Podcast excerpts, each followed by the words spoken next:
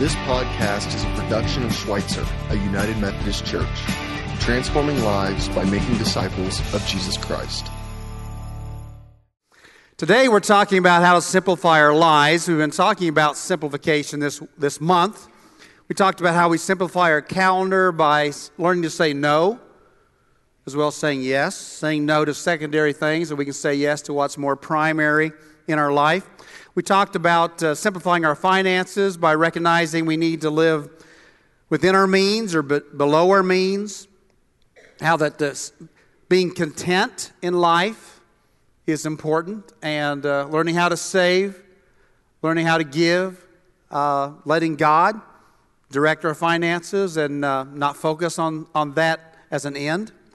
Last week we talked about relationships and the importance of how Boy, in life, isn't it critical that we have those three people or so in our life that's inner circle of folks and people we can rely on and do life with, the broader 12. And, and then this whole idea that, you know, all the things that we got to juggle in life, the one thing we just can't afford to drop is our character. When we drop our character or integrity, we, we, we really, uh, it's hard to get it back. And so today, as we talk about simplify your life, we're talking about the number one relationship of all our relationship with God. Now, I don't know about you, but the one person that complicates my life more than anything else or anyone else is me. The one person. I am complex, I'm complicated, I don't understand my emotions or my moods sometimes. When I respond or react to events or circumstances or people, lots of times I think, well, why did I say that or why am I thinking that? And so the most complicated person, the person that complicates my life more than anybody else, is me. The person that simplifies my life the most is God. Because God gets me. God created me. God understands me. God knows me. And so when I am focused on God, when I find a connection with God, when I have the God life going, then I become less complicated. So, if you agree with me on this, uh, say these words with me. If you don't agree with this, you don't have to say it, but uh, nothing complicates my life more than me. Nothing simplifies my life more than God. Uh, the me there is not Bob, it's, it's you, okay? Just want to clarify that. But I, I'm complicated.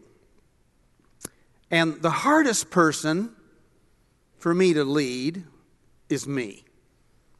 I, I, lead lots of people, or I try to lead lots of people. I, I, lead the staff. We, we gather every Tuesday and we wrestle with decisions. And last Tuesday, we were talking about a particular issue, and we had all these conversations going on all at the same time. And I just finally threw up my hands and said, okay, one conversation at a time. It was like herding cats in there.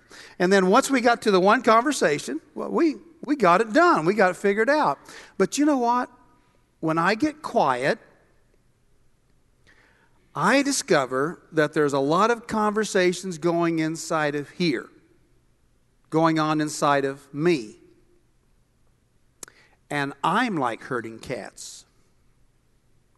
Now, am I the only one that has this problem, or do you have that problem too? So, what do you do?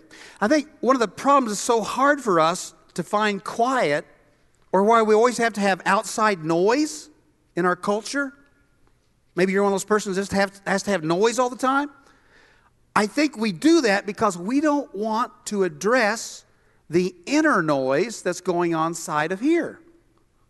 We don't we have difficulty having quiet time or chair time with God because of all the inner conversations.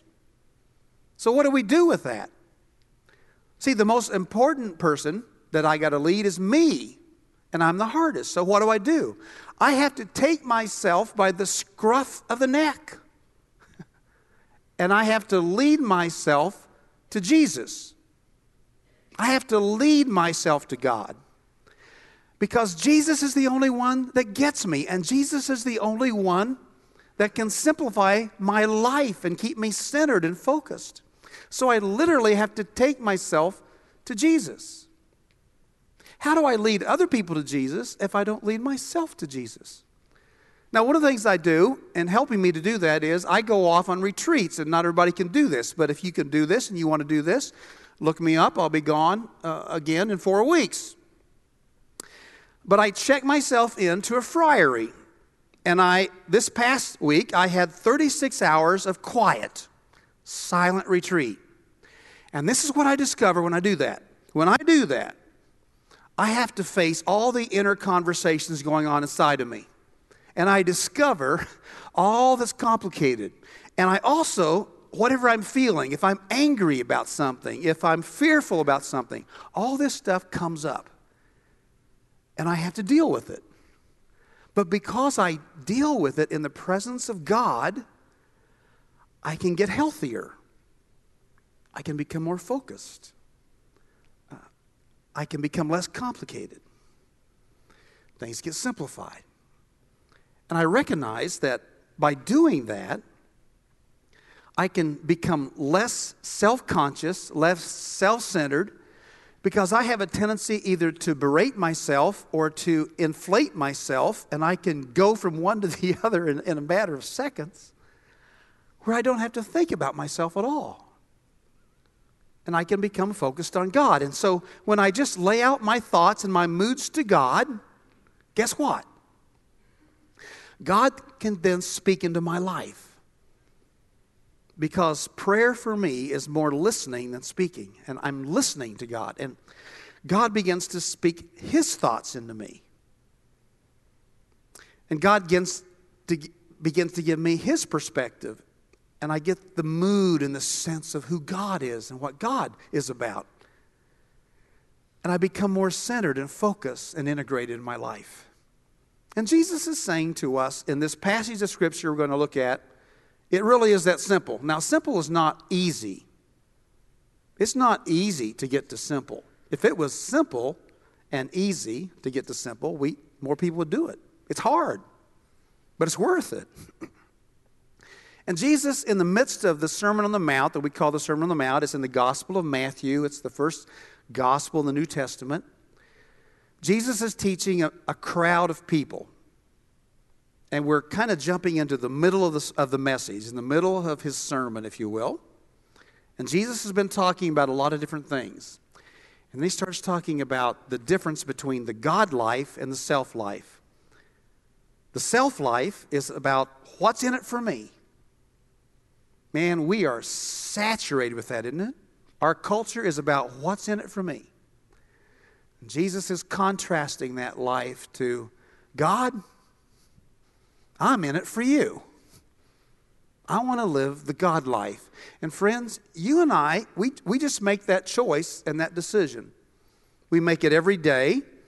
Am I going to live for myself and focus on myself, or I'm I going to live with and for God and focus on God? We choose. So, hear the words of Jesus as he speaks to us from the Gospel of Matthew, looking at Eugene Peterson's The Message. Jesus says this If you decide for God, living a life of God worship, it follows that you don't fuss about what's on the table at meal times or whether clothes in your closet are in fashion. There's far more to life than the food that you put in your stomach, more to your outer appearance than the clothes that you hang on your body. Look at the birds, free and unfettered, not tied down to a job description, careless in the care of God. Careless in the care of God. And you count for more to Him than birds. So, what's Jesus saying? First thing, the contrast between what's in it for me and God, I'm in it for you. When we're in it for ourselves, what do we do? We fuss. we're fussy. In this case, we fuss about clothes and food. We fuss about things that are insignificant. But we also fuss about pretty significant stuff. Do I have enough food? Do I have enough clothing? We're fussy. Another word for this is worry or anxious. So Jesus is saying we can be anxious and worried and fuss over a lot of things, or we can be careless in the care of God. Now, what does Jesus mean by that? Does careless mean being reckless, or does, does it mean uh, not being responsible? Not at all. But you're not full of anxiety. That's what the word means. Careless means not filled with worry and fret and anxiety.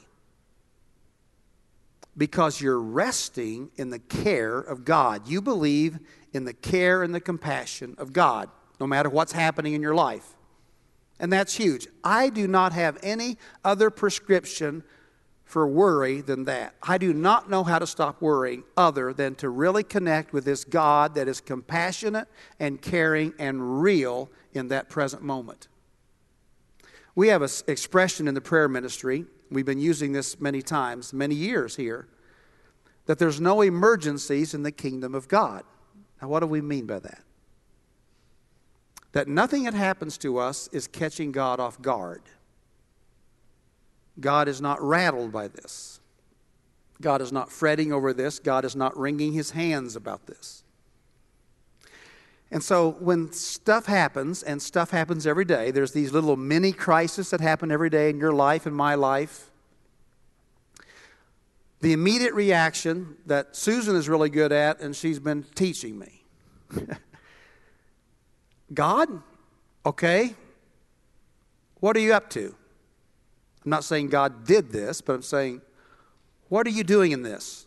How can I be a part of it? How do I react to this? How do I respond to this? I can respond in my frantic, nervous, selfish, self centered, or I can live out of the resources of God. That's what, that's what Jesus is saying. Pope Francis, uh, a week ago, went to the Philippines. There was a horrific typhoon that hit there that killed 7,300 people. And Pope Francis goes to the extremities. He goes to the people that have been affected the worst by the typhoon. And he's speaking to these people. Now, the church, the Catholic Church, the Methodist Church, and other churches, uh, Convoy of Hope, helped. But when you get past the emergency phase of a disaster, and then you got to deal with the grief and the loss, that's where they are. And, the, and Pope Francis, he puts aside his homily, his homily, or his little message that's been prepared, and he just speaks from his heart. And Pope Francis says this I do not know what to say to you. He's looking into the people that are grief stricken. I do not know what to say to you. There was a little girl that lost her parents, both his fa- her father and her mother. And she said, Pope Francis, Father, why does God allow such suffering? And His Holiness says, I don't know. he could have given all kinds of theological reasons, but he's giving a pastoral response. But he's saying to the people, I don't know what to say to you, but God does. God knows. Listen to him. What's the Pope saying? What am I saying today? People don't have the answers. I don't have the answers. But in the stuff that's going on in your life, God can speak into your life.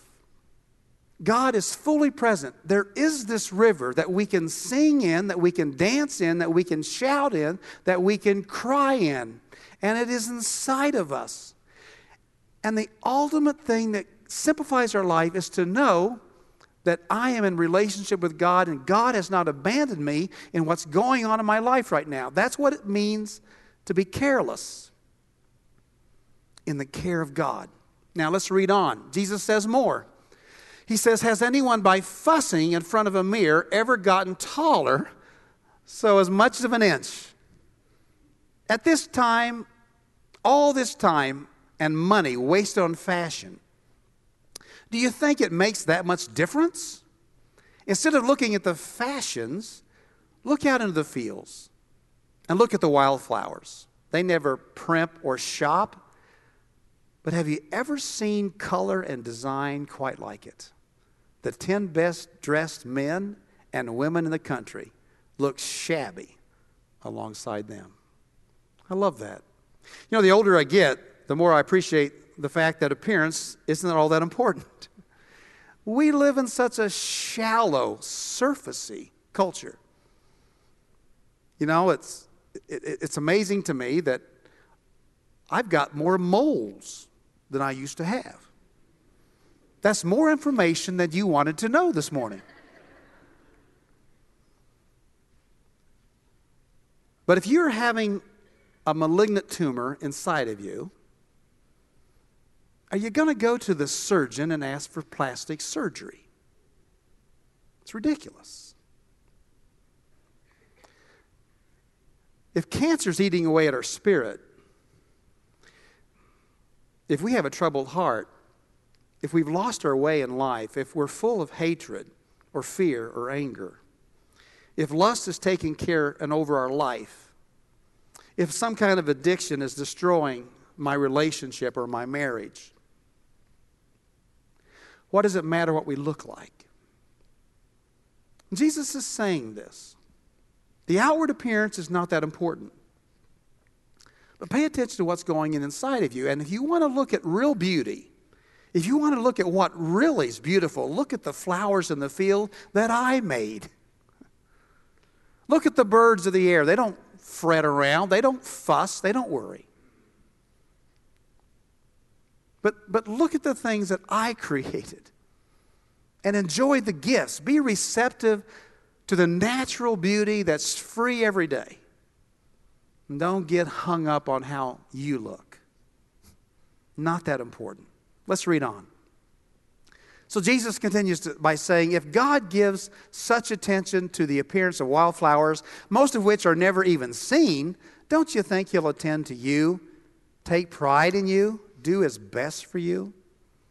What I'm trying to do here is to get you to relax, to not be so preoccupied with getting that you can't respond to God's giving. People who don't know God and the way that He works fuss over these things. But you know both God and how He works. Steep your life in God reality, God initiative, God provisions. Don't worry about missing out. You'll find all your everyday human concerns will be met. Give your entire attention to what God is doing right now. And don't get worked up about what may or may not happen tomorrow. God will help you deal with whatever hard things come up when the time comes. In the essence of the, of the scripture, there's Matthew 6:33. Let's look at the words again. First in the traditional language and then in the words of Eugene Peterson. Seek first the kingdom of God and his righteousness, and all these things will be added to you. So seek God first. Or as Eugene Peterson puts it in the message, steep your life in God reality, God initiative, God provision. Don't worry about missing out. You'll find all your everyday human concerns will be met. So, what does it mean to put God first? What does it mean to uh, let God have priority in your life. You know, when I was a kid in Sunday school, I cut my teeth on Sunday school teachers drilling into me this idea that there's an order that we put things. God is first, family second, church is third, and work is fourth. And I've heard a lot of good Christian people over the years say all that. This is the order, and this is your priorities, and that's how you seek God's kingdom. You put God first, then your family comes next, church, then work. But I never understood it. I don't get it. I mean, I get the part that, yeah, God's important and God's primary. I get that. But how does that work? It, really? That when when work is important, I'm meeting my needs in my family and I've got demands on my work, does that mean that the church wants something I'm supposed to run to the church? Or does it mean that when I put God first and I prioritize my time with God, then I'm good with God, then I just go ahead and take care of my family? Is, is that, it compartmentalizes everything, doesn't it? so I want to say to you that I don't think that's, that's what Jesus is saying at all. I don't think so. In fact, I'll say something else that may sound pretty heretical. I don't think God wants to be first place in your life. You heard it, you heard it here. Just don't tweet it. God doesn't want to be first place in your life. I don't think it works that way. What do I mean by that? Well, I, I think it works more like this. And I, invite you to get out your Pray Study Grow at the front. We're going to look at uh, the time chart that's provided there for you. Those slices are different slices in life. Think about your activities of your life. Think about all the things that you did this past week, okay? And try to compartmentalize those things as best you can in 10 different activities or 10 different headings. So you tell me, just talk back to me. What are some of the things that you did this week that just took time? Work. That is a big one. I got a pen here somewhere, it's going to help.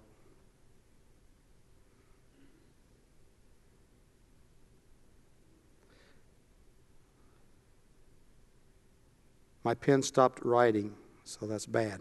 Work, huge. What else? Sleep. You know, that's interesting. Sleep's pretty important.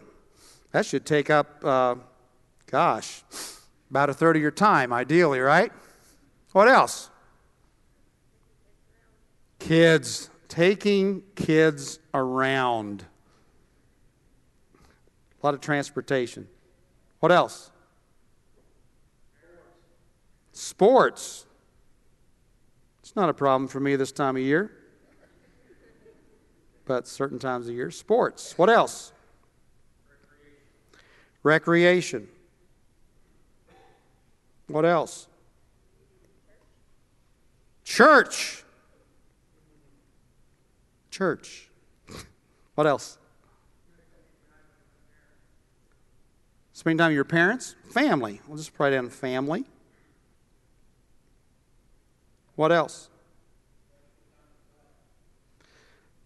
Okay, devotion, time with God. Now, we just kind of, uh, what else? Anything else? Eat. It takes a lot of time, doesn't it? Just to prepare meals and all that. Now, how does that work when you say God's first place in your life?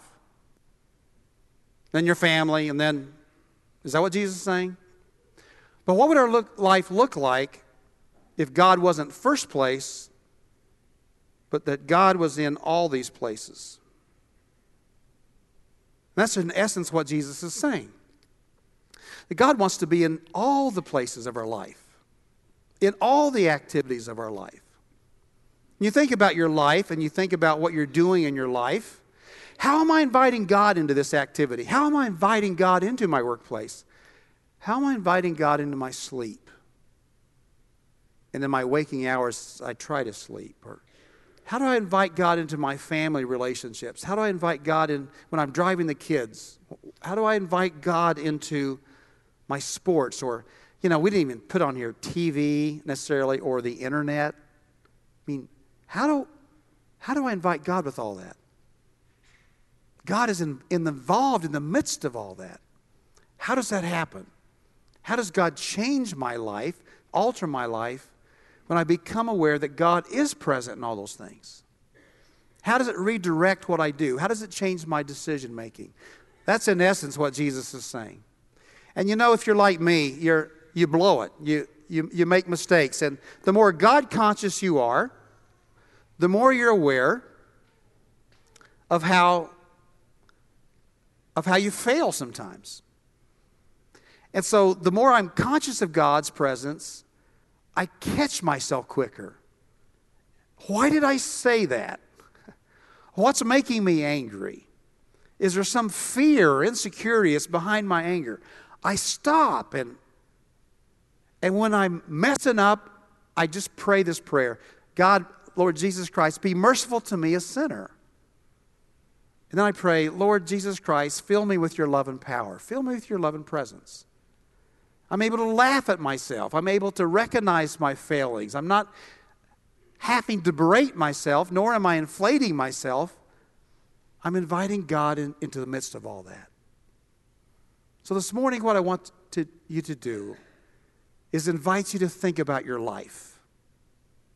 You know, oftentimes we, we ask each other the question, people we care about, How are you feeling? How are you feeling? But a better question would be to ask, how are you thinking? When you get up in the morning, how are you thinking? What are you thinking about? Are you thinking about yourself and your self life? Am I living out of my own energies and my own resources, or am I thinking about God? Am I bringing God into all this? Am I fussing about the things that don't really matter? Am I worried about the things that really do matter? Or am I resting in the care of God, in the compassion of God? So I want to invite you now to think about your life. I want to invite you to uh, look at uh, your time.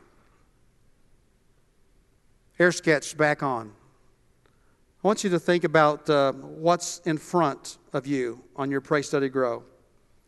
And if you haven't done that already, uh, think about the circle that's going on of all the activities you're going to be doing this week.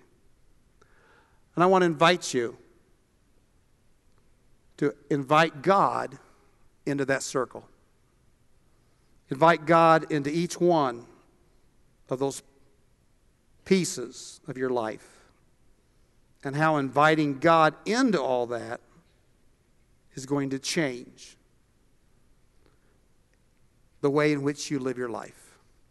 Take some moments, a few moments, and do that right now.